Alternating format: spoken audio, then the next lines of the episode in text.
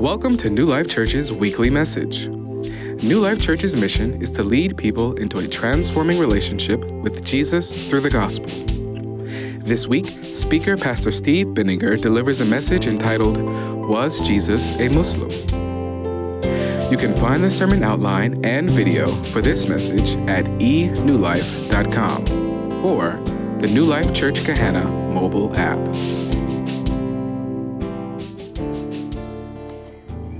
Begin a new series today in the book of John. Today's passage is John chapter 1, verses 1 to 34.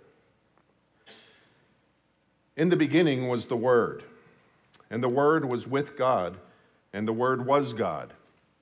He was in the beginning with God. All things were made through him, and without him was not anything made that was made.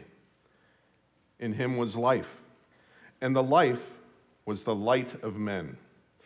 The light shines in the darkness, and the darkness has not overcome it.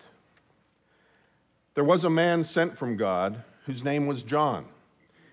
He came as a witness to bear witness about the light that all might believe through him. He was not the light, but came to bear witness about the light. The true light, which gives light to everyone, was coming into the world. He was in the world, and the world was made through him, yet the world did not know him. He came to his own, and his own people did not receive him. But to all who did receive him, who believed in his name, he gave the right to become children of God, who were born not of blood, nor of the will of the flesh, nor of the will of man, but of God.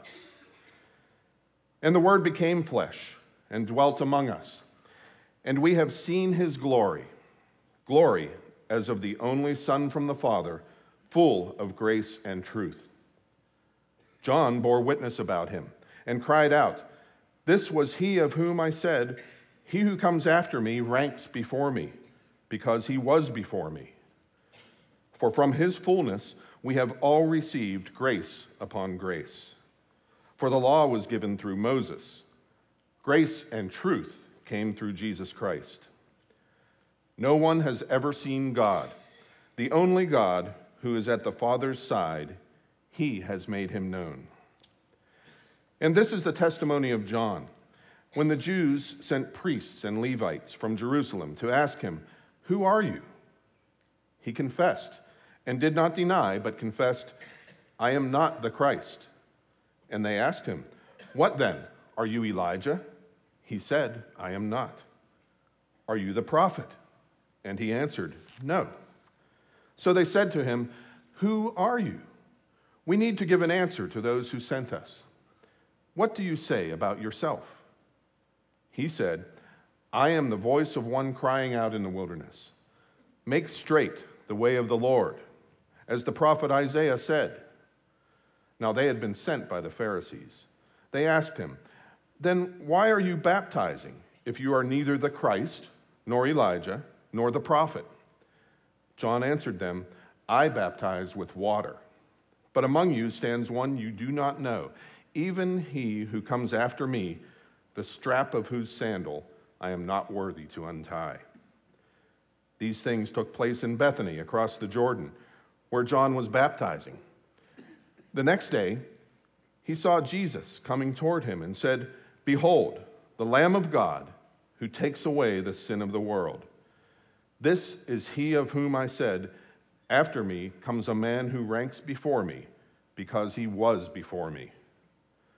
I myself did not know him, but for this purpose I came baptizing with water, that he might be revealed to Israel. And John bore witness I saw the Spirit descend from heaven like a dove, and it remained on him. I myself did not know him, but he who sent me to baptize with water said to me, He on whom you see the Spirit descend and remain, this is he who baptizes with the Holy Spirit and I have seen and have borne witness that this is the Son of God. This is God's word. One day last summer, I was being a good husband which I try to do every so often. And uh, I took my wife's van up the road here to the Giant Eagle to the uh, vacuum station there to vacuum out her car and make it all nice and clean for her.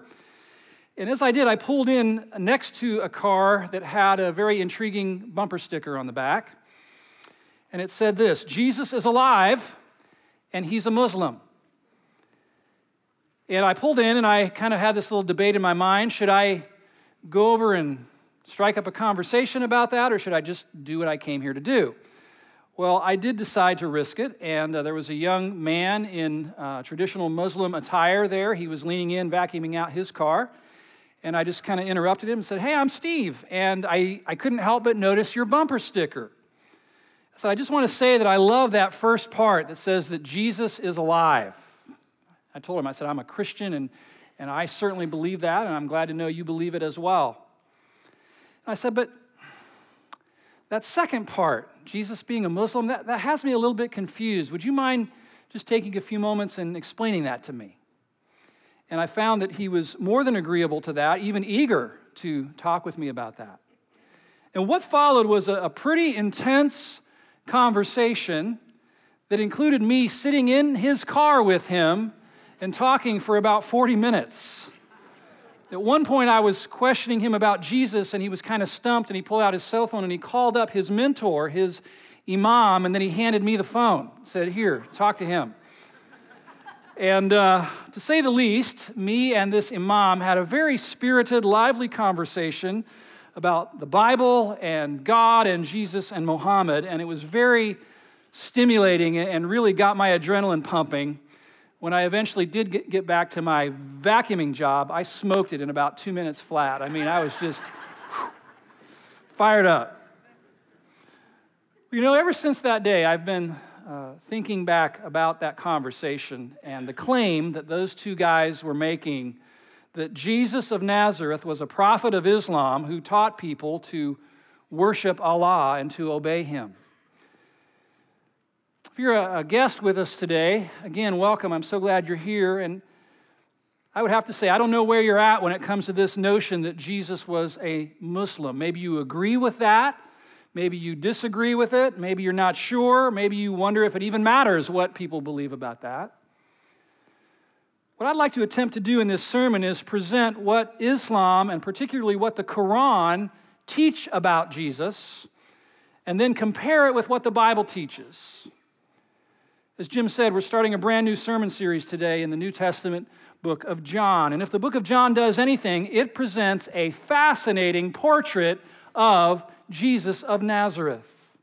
And it pictures him through the eyes of people who actually knew him, who walked with him and talked with him and ate with him and hung out with him back in the first century. But before I get into that, I, I, I feel that I need to offer a few disclaimers first. Um, I've been a student of the Bible for about 37 years, but in no way am I an expert on the topic of Islam. There are many others who are far more qualified than I am to speak on that topic, and I've listed a few of them for you along with some resources on that little tear off section of your worship folder. So if you're interested in pursuing this more, studying up, and reflecting on this after we're done here, I hope that those will be some helpful resources for you. And then I think I should say I'm, I'm not today going to attempt to speak on all of the wide range of political and social and religious issues that arise from what's going on in our world these days. That's really outside the scope of what I'm honing in on. Uh, my purpose today is, to the best of my ability, seek to answer two questions, okay? And the first is how is Jesus presented in the Quran? And how does that compare with what we find in the opening chapter of the New Testament Gospel of John. In other words, are the Jesus of the Quran and the Jesus of the Bible the same Jesus? That's where I'm headed. First, I think it's helpful to understand the timeline here. Muslims believe that the Quran, the sacred text of Islam, was revealed by Allah to Muhammad through the angel Gabriel from 609 to 632 AD. So, gradually over the period of about 23 years, that revelation is said to have been given to Muhammad. So note that the Quran came into existence more than 550 years after the apostles penned the New Testament in the mid first century. So the New Testament was written first, the Quran came about half a millennium later, and everybody agrees that it draws heavily from the writings of the Old Testament and the New Testament. So I want you to keep that in mind as we walk through this together. So let's let's dive in. Here's the question. What does the Quran say about Jesus? Let me give you several things. First, you need to know that Jesus is referred to many times in the Quran. Over 90 references to Jesus. 25 of those refer to him as Isa. Did you know that? That's what he is called often in the Quran, Isa. For example, Surah 287 says, We gave Jesus, Isa, the son of Mary, clear signs and supported him with Gabriel. Uh, Surah 547 says this, And in their footsteps we sent Jesus, Isa, the son of Mary, confirming the Torah that had come before him, and we gave him the gospel, in which was guidance and light. So note that the Quran speaks favorably about Jesus of Nazareth. It speaks about him in an honoring way. Jesus is not disparaged by most Muslim people. He's generally highly regarded and, and even revered. And so is Mary his mother, to whom you see the references there in the Quran. The Quran clearly teaches, number two, that Jesus, Isa, was born of the Virgin Mary through the word of Allah. The Muslim website IslamGuide.com notes this The Quran confirms Jesus' virgin birth, and an entire chapter of the Quran is entitled Maryam, which means Mary. The Quran describes the birth of Jesus as follows. This is from Surah 3 45 through 47. It says this Remember when the angels said, O Mary, God gives you good news of a word from him. Here's the good news whose name is the Messiah Jesus, son of Mary, revered in this world and the hereafter, and one of those brought near to God. He, Jesus, will speak to the people from his cradle.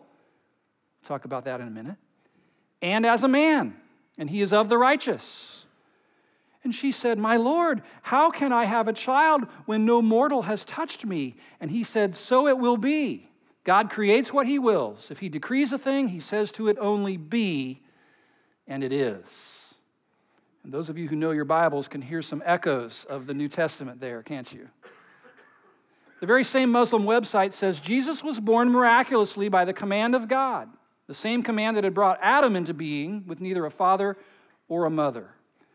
God has said in Surah 359 the case of Jesus with God is like the case of Adam. He created him from dust, and then he said to him, Be, and he came into being. So the Quran speaks often of Jesus. It refers to him as the Son of Mary. But number three, he's not referred to as the Son of God or even the Son of Allah. In fact, to contend that Allah has a son would be blasphemous to a Muslim. The Quran expressly de- denies this in many places, such as Surah 39 4. It says this Had Allah wished to take to himself a son, he could have chosen whom he pleased out of those whom he doth create. But glory be to him, he is above such things. He is Allah, the one, the irresistible. Or Surah 6 101. He, speaking of Allah, is the originator of the heavens and the earth. How can he have children when he has no wife? He created all things, and he is the all knower of everything. So Jesus is not referred to or seen or viewed as the Son of Allah. And number four, he was not God in the flesh in Islam teaching. And the Trinity doesn't exist in the teaching of the Quran. The Muslim website soundvision.com, helping tomorrow's Muslims today, says this Do Muslims believe in the Trinity? No. No. Muslims believe in the absolute oneness of God, oneness of God, who is a supreme being, free of human limitations, needs, and wants. He has no partners in his divinity. Allah says this in the Quran regarding the Trinity. Listen, this is really interesting. Surah 4 171. People of the book. Who's that? That's Jews and Christians. People of the book, do not exceed the limits of your religion and attribute to God nothing except the truth. The Messiah, Jesus, son of Mary, was only a messenger of God. And his command that he conveyed unto Mary, and a spirit from him. So believe in God and in his messengers, and do not say God is a Trinity. Give up this assertion.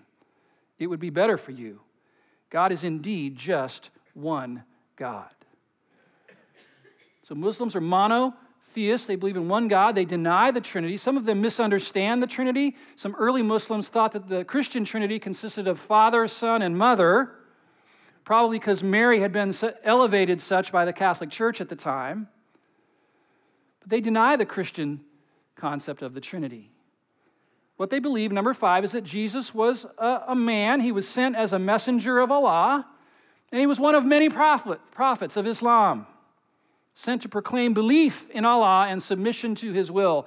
And many of you know that the word Islam means submission. It means to submit. And Muslims contend that Jesus was a Muslim in this sense, that he submitted to the will of Allah and that he came to serve him and to deliver his message to the people. They believe that Jesus was a prophet, in fact, the sixth of seven major prophets in Islam. The website whyislam.org tells us that the Prophet Muhammad was commanded to recite this. This is Surah 384. Say, We believe in God and that which was revealed unto us, and that which was revealed unto Abraham and Ishmael. That's interesting. They view Ishmael as one of the prophets, and Isaac, and Jacob, and the tribes, and that which was entrusted unto Moses and Jesus and the prophets from their Lord. We make no distinction between any of them, and unto him, that's Allah, we have submitted. So, in the view of Islam, all of these prophets were equal, no distinction among them, and they all called the people to believe in the one true God, Allah, and to worship and obey him. Listen to Surah 572. Listen to this. Surely they have disbelieved who say, Allah is the Messiah, Isa, son of Mary. So Allah and Jesus are not the same. But the Messiah, Isa, said, O children of Israel, worship Allah, my Lord and your Lord. Truly, whoever sets up partners in worship with Allah, creating other members of the Godhead, then has been forbidden paradise to him, and the fire will be his abode. This website also contends that Muhammad was the last of the prophets, of Allah's prophets, and it was through him the entire mission of prophethood was fulfilled. It also states that Muhammad's coming, Muhammad's coming was prophesied by Moses. That's what uh, Muslims believe. Back in Deuteronomy 18 18, when God told Moses that he would raise up a prophet like you from among your brothers, and I will put my words in his mouth, they say that's Muhammad. And so, in the, in, in, in in the scheme of Islam, Jesus is inferior to Muhammad. Do you see that? He's a, he's a lesser prophet. They do believe, number six, that Jesus performed miracles. The Quran ascribes to Jesus many of the same miracles that we find in our gospel accounts, plus some found in other ancient writings like the Apocrypha.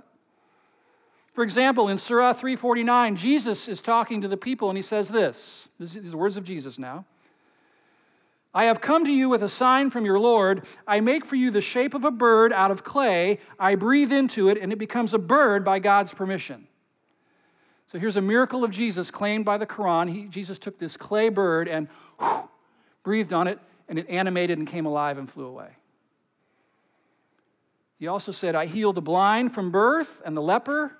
I bring the dead to life by God's permission. And I tell you what you eat and what you store in your houses. So they believe he had the ability to peer into people's homes and see what was going on in there. There's another account in the Quran that records that baby Jesus, laying in the cradle, I mentioned this earlier, actually spoke. An infant now in a cradle, speaking intelligently, probably startled some of the people who were there. Hear this coming out of the lips of a little baby. He is said to have said this I am indeed a servant of God. He has given me the book and made me a prophet. Check out Surah 19 for the account of that very interesting occurrence. Now, while there are a few agreements between Islam and Christianity when it comes to Jesus, the virgin birth, and so forth, here's a major difference. Muslims believe, number seven, that Jesus did not die on the cross. And this was the point in my discussion with the young Muslim fella when he decided to call up his imam to talk with me because I was sharing with him the truths of the Christian gospel message that includes Jesus dying on the cross as an atonement for our sins. And when I was talking with the imam and, and sharing that with him, he just kind of cut me off and inter- interrupted me and he said, Look, Jesus didn't die.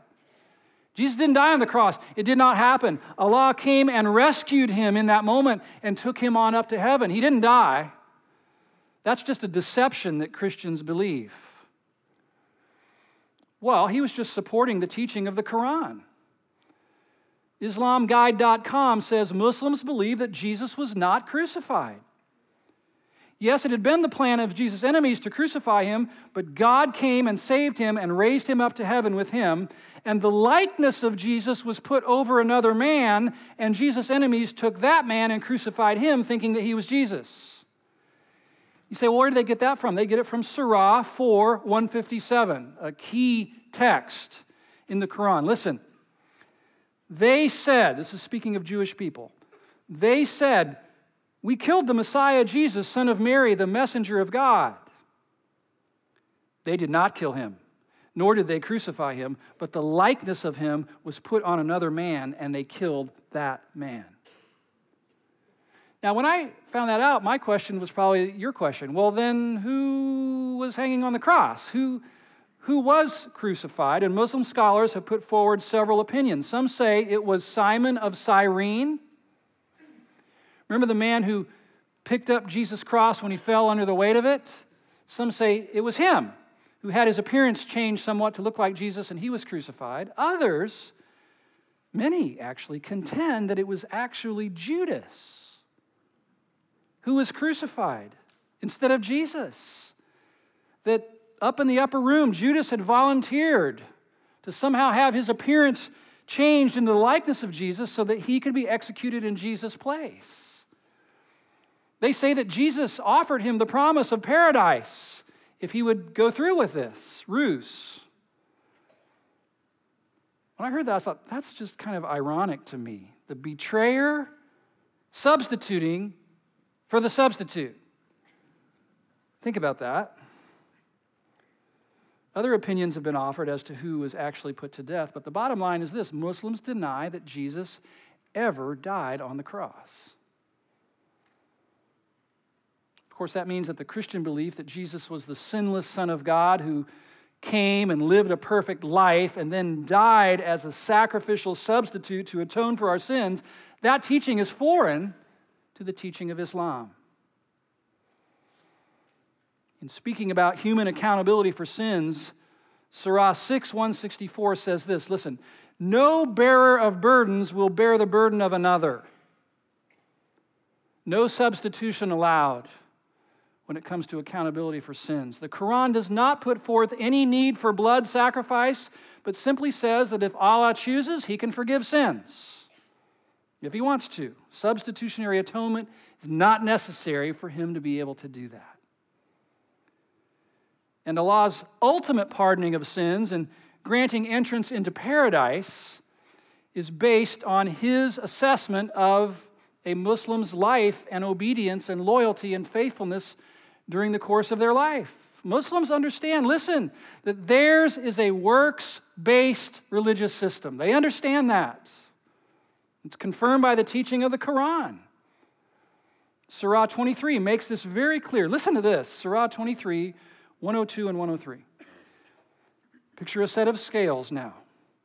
And those whose scales are heavy with good deeds, it is they who are the successful. But those whose scales are light, those are the ones who have lost their souls being in hell, abiding eternally. And so in Islam, your acceptance by Allah is based on your performance. It's conditional, and it's based on the will of Allah. in that moment. Now, obviously, if Jesus didn't really die, then it follows that Jesus didn't really rise from the dead either, and that's number eight. As Surah 4 157 said, he was taken up to Allah and rescued from having to die on the cross in execution. So Muslims do believe in the ascension of Christ, just not a post death, post resurrection ascension. It was more like what happened to Elijah when he was just whisked away to heaven, just taken up. That's more of what they would say happened. The bumper sticker said, Jesus is alive, and he's a Muslim. And so Muslims believe that Jesus is alive. But number nine, they teach that he will return to earth one day. Jesus is coming back to fight the Antichrist and to help Muslims convert the world to Islam. Now, as I understand it, most of the information about the, the Islamic view of the end times, or what we could call Islamic eschatology, comes from the Hadith, which are the recorded sayings of Muhammad, rather than from the Quran. And apparently, in their view, there is a coming day of resurrection when people will be raised from the grave, and there will be the reward of paradise for the righteous, those who were loyal and faithful to Allah, and judgment on all non believers who were non faithful to him. In their view, there are 10 major signs, many minor signs as well, but 10 major signs that will precede and lead up to that day of resurrection. And interestingly, one of those signs is that Jesus will return to earth. Isa will come back. They contend that he's going to touch down just outside of Damascus in Syria he will come as still as a prophet of Allah, a Muslim, and he will essentially be second in command to their real Messiah, their long awaited, eagerly anticipated Messiah known as the Mahdi. The Mahdi is coming. Now, Sunnis and Shias have a little bit different view on who this Mahdi is and what his ancestry was. But all true adherents of Islam believe that the Mahdi is coming and he is their Islamic Messiah. Well, Jesus will come and he will carry out the, the orders of the Mahdi. And, and when Jesus does come, it is said that Jesus will first make a pilgrim, pilgrimage to Mecca. And that when he's here, he will convert many Christians to Islam while correcting their misconceptions about him. So Jesus is going to return. He's going to talk to Christians and explain how they were wrong about who he was. Then, together with the Mahdi, they are going to defeat the false Messiah called the Antichrist. I wonder who that is.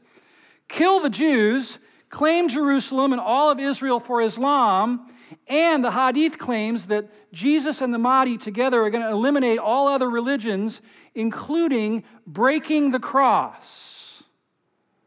They're going to break the cross. What do you think that means? Do you think it could mean that Jesus is going to come and help abolish Christianity? Do you think it means that Jesus is going to come and have all crosses removed from every building and every home?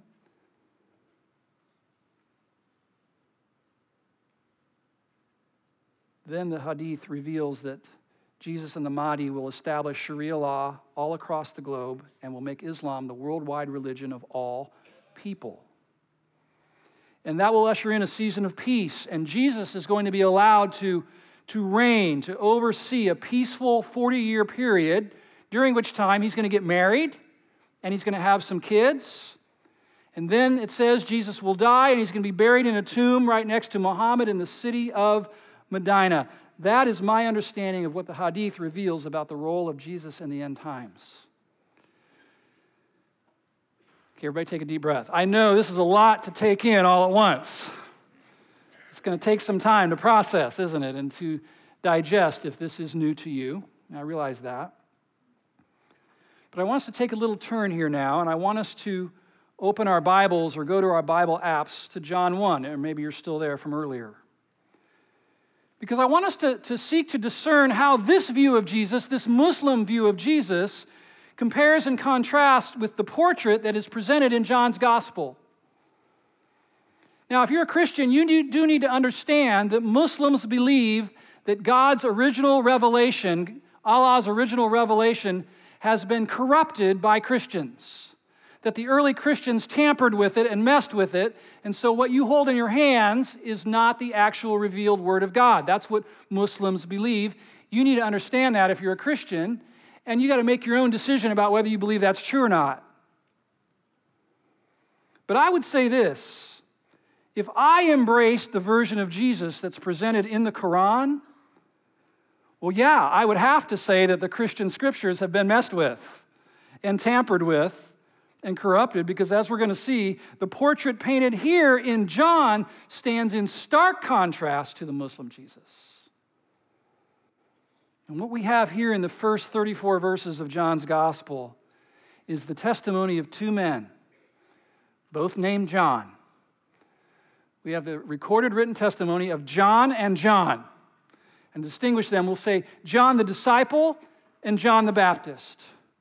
John the disciple, one of the closest friends of Jesus when he walked this earth. John the Baptist, cousin of Jesus, who grew up with him and ended up baptizing him. And both of them lived with Jesus, ate with Jesus, knew Jesus, hung out with Jesus. And we're going to see they both gave recorded testimony of what they concluded about him after having lived with him. What we're going to find in the book of John is there's a lot of legal language in John, lots of talk about testifying and giving testimony and being a witness and bearing witness. And that's because John's aim was to build a case an airtight legal case, ironclad, for who Jesus really was. We're going to see that more clearly in the upcoming weeks. Here in chapter 1, John the disciple who wrote this account leads out and he puts his own testimony first. Go figure. I guess if you're writing the gospel account, you can start with your testimony, right? And here's what he said In the beginning was the Word.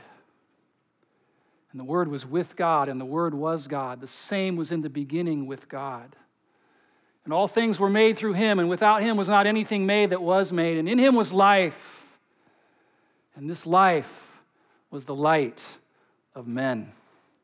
And the light shines in the darkness, and the darkness has not overcome it. Verse 9 the true light, which enlightens everyone, was coming into the world. And this is the testimony of John the disciple. It has several elements to it. First, John the disciple, who knew Jesus, who hung out with Jesus, believed that Jesus was the uncreated, pre existing, eternal, living Word, fully God who participated in the creation of the world. In the beginning was the Word. You say, when was the beginning? Well, ever, however far back you want to go. John seeks to place Jesus there and then. And it's no accident, I don't believe, that this passage has some similarities to the first verse in the Bible. John 1 1, excuse me, Genesis 1 1. In the beginning, God created the heavens and the earth. John 1 1, in the beginning was the Word, the Word was with God, He was God, all things were made through Him. John's equating the two. He's placing Jesus at the beginning, participating in creation. Plus, I think it's intriguing to think about why John refers to Jesus as the Word. Now, in the Greek, that was the word logos. You've heard of that word, perhaps. Logos was an interesting concept. It was a concept both in Greek philosophy, the Logos was the logical reason behind everything. Logos was also a concept in Hebrew thought. It was the expression of God's character and his creative power. Think about it. How did God create? With his word. He spoke and things came into existence. And so John introduces his readers to someone that he calls the Word. And who exactly is this person he's speaking of? By, by verse 14, there's no doubt, is there? It's Jesus. The uncreated, pre existing, eternal, living expression of God, the ultimate reason behind everything, the creator of the world. verses 1 and 2, John contends that Jesus was God and also was with God. This, of course, is the mysterious teaching of the Bible that God is both one and more than one. Actually, three. And that teaching has been referred to as the Trinity. And Muslims cannot abide by this teaching. And I believe they misunderstand it as well. As I mentioned earlier, some of them have thought that the, Christian Trinity was Father, Son, and Mother, Mary. Others Muslims have claimed that Christians are polytheists, that we worship multiple gods, because we say we worship Father, Son, and Spirit. But are we polytheists, Christians, or are we monotheists? Do we say we worship many gods? No, we say we worship one God who expresses himself in three distinct personalities. You see, we believe there is a plurality in the Godhead, and this is found as early as Genesis 1 1. In the beginning, God. Elohim is the word. Elohim, and that suffix I am is analogous to RS, it's plural. In the beginning, the plural God created the heavens and the earth. Genesis 1:26, let us make man in our image. Who's us? Who's us? The angels? No, mankind was not created in the image of the angels. That was an intra Trinitarian conversation about creation. How can you be with God? The word was with God and the word was God. How can you be with someone and be them? The resolution of this seemingly contradictory thought is this God is not one in the same way that he is three. God is one in essence, but three in personality. And John here is contending that Jesus is one of the three beings in existence who can claim Godhood. And he sets out in his book to prove it. That's what the book of John's all about. Third element of John's testimony he believes that Jesus is the true source of life and light. And when he came into the world, he brought life and light with him. And we're going to see as we walk through the book of John together that Jesus claimed to be able to give people life physical life, spiritual life. We're going to see that he claimed to have the power to deliver people from darkness, from blindness, physical blindness, and spiritual blindness. John believed, number four, that Jesus was God in the flesh, fully God and fully human. That when he came, he didn't leave godhood behind, but he added humanity to his godhood, who came to reveal what God is really like. Verse 14, and the Word became what? Flesh. He put skin on. He became one of us, Emmanuel, God with us, and dwelt among us. And we have seen his glory, John wrote. Glory as of the only Son. That's the Greek word monogenes, the unique Son. Jesus is a Son in a way no other man is a Son of God. Glory as of the only Son from the Father, full of grace and truth. Verse 18 No one has ever seen God, the only God who is at the Father's side. He has made him known. Do you see that John is calling Jesus God. Muslims are going to choke on that verse. They're going to say it's been corrupted, tampered with, twisted, changed. You have to decide if you're going to believe that or not. John said, We have seen his glory. And I think of that time when Jesus took three of his closest buddies, closest friends, up a mountain, took them on a hike one day. And he got up to a certain place on the mountain and he said, Guys, um, I want you to see who I really am. And he pulled aside for a few moments the robe of his flesh and he showed them who he really was Peter, James, and John.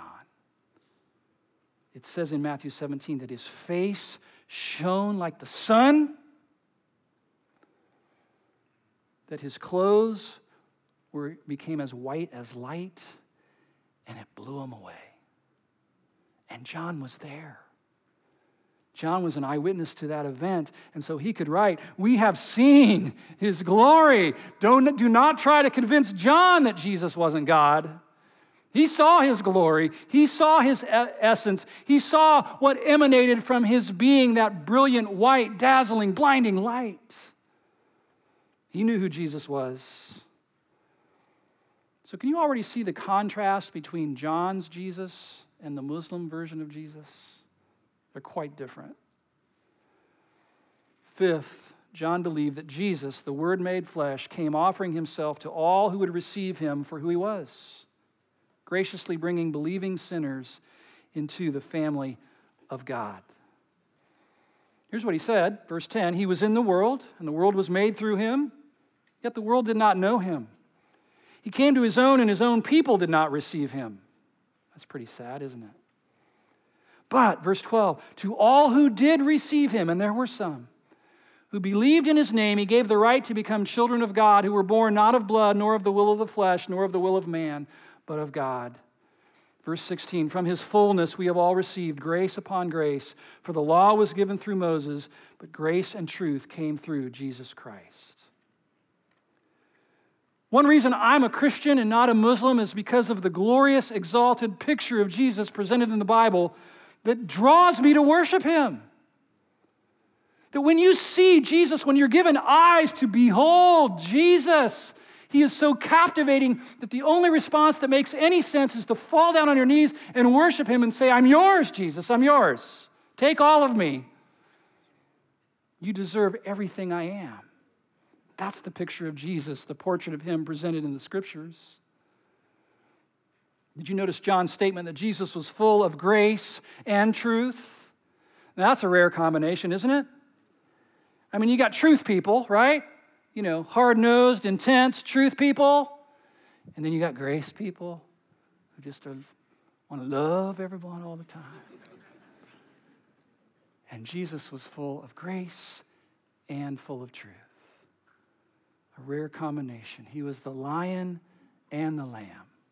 He was mighty and meek, full of grace and truth. You see, John knew that this Jesus would one day lay down his life for the forgiveness of our sins, an unbelievably amazing and sacrificial act of love that would both uphold the truth of God's holiness while simultaneously expressing grace to undeserving sinners like me and like you. Full of grace and truth. Who would have thought that the young man from Galilee would be all of this and more? This is the testimony of John, the friend, the good friend, John the disciple. But adding to the weight of his words is the witness of the other John. Briefly, we'll look at this. That was John the Baptist, the cousin of Jesus. He's introduced to us in verse 6. There was a man sent from God whose name was John. He came as a what? Witness, to bear witness about the light that all might believe through him. He was not the light, but he came to bear witness about the light. Verse 20, he confessed and did not deny, but confessed, I am not the Christ. So we see that John the Baptist was insistent that, that he was not the Messiah, but he deflected attention and praise to the one who was. See, John the Baptist was that hot new young preacher in town who was, who was like Donald Trump. He was drawing all the big crowds, and they were coming out to hear John. But can you see how careful he was, how careful he was to redirect people's attention to the light? Second, he claimed to only be the promised herald, the forerunner, the announcer who would prepare the way for the Messiah.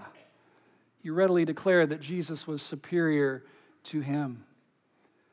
Verse 15 John bore witness about him and cried out, This was he of whom I said, He who comes after me ranks before me because he was before me. Now, wait, John, you're older than Jesus. How could Jesus be before you? Well, he knew who Jesus was. Verse 23, he said, I am the voice of one crying in the wilderness, make straight the way of the Lord, as the prophet Isaiah said. Verse 26, John answered them. Some people had come out to inquire of him.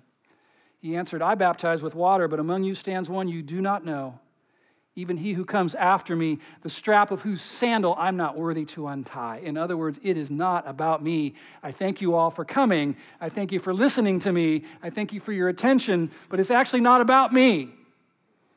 I'm just here to till the soil, to prepare the way, to get people ready to announce his arrival. And then John 129, the next day he saw Jesus coming towards him and said, "Behold the Lamb of God who takes away the sin of the world." There he is. Follow him. Thanks for coming, but follow him. He is the promised sacrificial lamb whose lifeblood will be spilled to atone for our sins before God. And if you're here today as a guest of us, and if you're a, Muslim person here sitting in this room today, I'm so glad you're here. Thank you for risking it and coming. But I got to challenge you, if you're a Muslim, to consider John's testimony here that Jesus was God's spotless lamb. That just as Isaiah 53 of the Old Testament predicted, that he would be slaughtered for our sins and crushed in our place because we had gone astray. We'd broken God's holy law, we'd gone our own way. Listen, please understand this understanding of Jesus as the sacrificial lamb is central to our faith as Christians, but in your faith, it's absent in the Islam teaching. You see, the Christian Jesus was not just a prophet, but a sin remover, a wrath satisfier, a sinless substitute, a sacrificial lamb slaughtered in our place to atone for our sins so that we could be right with God. That's our Jesus. That's the Jesus of Christianity. And John the Baptist testified of this. He also, number four, testified that God the Father had spoken directly to him and identified Jesus as his son. Verse 32 And John bore witness. I saw the Spirit descend from heaven like a dove, and it remained on him. What event is he talking about? The baptism of his cousin, Jesus. I myself did not know him, verse 33. I think what he meant was, I did not recognize that my cousin was the Messiah until that moment.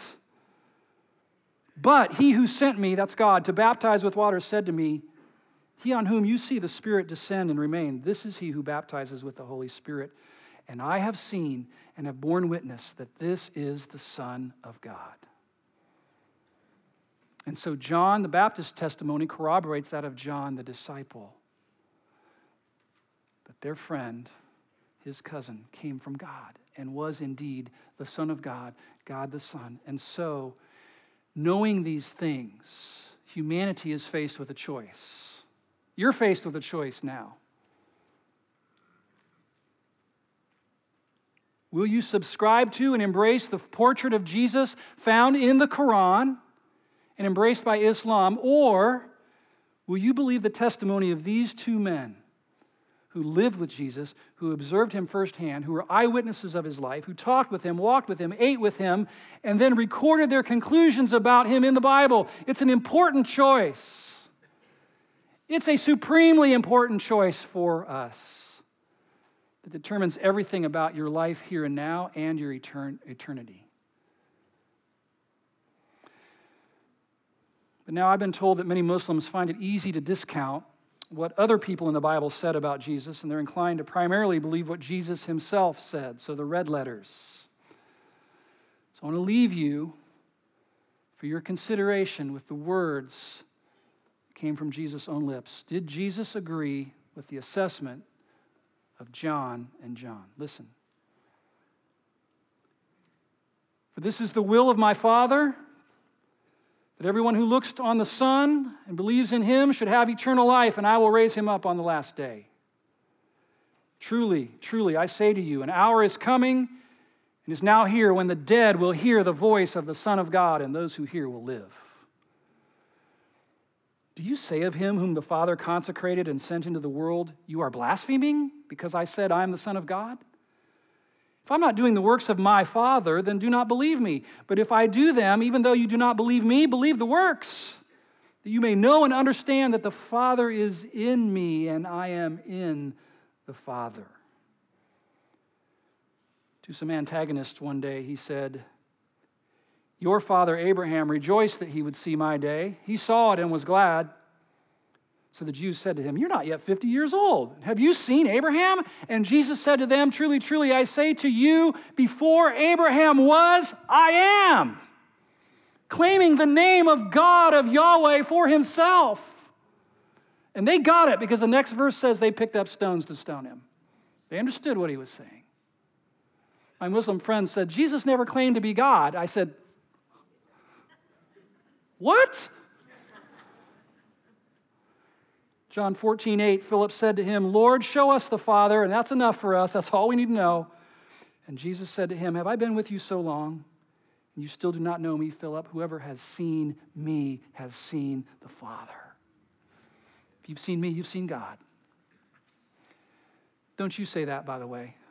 That would not be a good thing to say if you're not God. But Jesus could say it. Do you not think that these words from the lips of Jesus beg for a response? He was at times heard to ask people, Who do you say that I am? It's a key question. Who do you say that I am? What would be your response to that question? Well, here in our church, whenever we hear the Word of God preached, we believe that there should be a response. And so today, especially those of you who are new, I wanted you to know that I'm, I'm going to call for a response. And I got to thinking, well, what could be some of the responses to what we've heard today? And what I'd like you to do is pull back out that little white card and open it up to that inside flap. And I'm going to have you write one of four letters, or maybe a couple would apply. So if you wrote the letter A, that could be your response of saying, I already believe this. I already believe it. I believe that Jesus Christ is the Son of God. And so I'm writing my response as an A. I hope there might be some here today who would write a B, and a B represents I'm believing today. I get it. I, I, I see it. I've become convinced that Jesus Christ is the Son of God, God the Son. I'm believing today. But maybe you have questions, and so, and you'd be willing to talk with someone about that. C stands for just contact me. Please have somebody contact me. I got some questions. I need some dialogue about this. Leave us your email or your cell number, and we'll have somebody contact you. And D means I will definitely return. so it apply to you who are guests. I'm, I'm going to come back next week. Definitely. I'm going to continue exploring the true identity of Jesus. I hope that you will. Let me pray for us. To Fa- Father God, it is to you I pray now, but it is in the name of your Son, Jesus Christ who's seated at your right hand, who, after he sacrificed himself, was raised from the dead and ascended into heaven and is preparing a place for his people. Thank you so much for the truth that you have revealed to us. I thank you for all of these precious people. Lord, I pray that today would be a day when there would be um, light, illumination, enlightening as to the true essence and nature of this one, Jesus. Lord, through your Spirit, may each of us respond to the Word of God that we have heard this morning. And may our lives follow accordingly. I pray this in Jesus' name. Amen. Amen.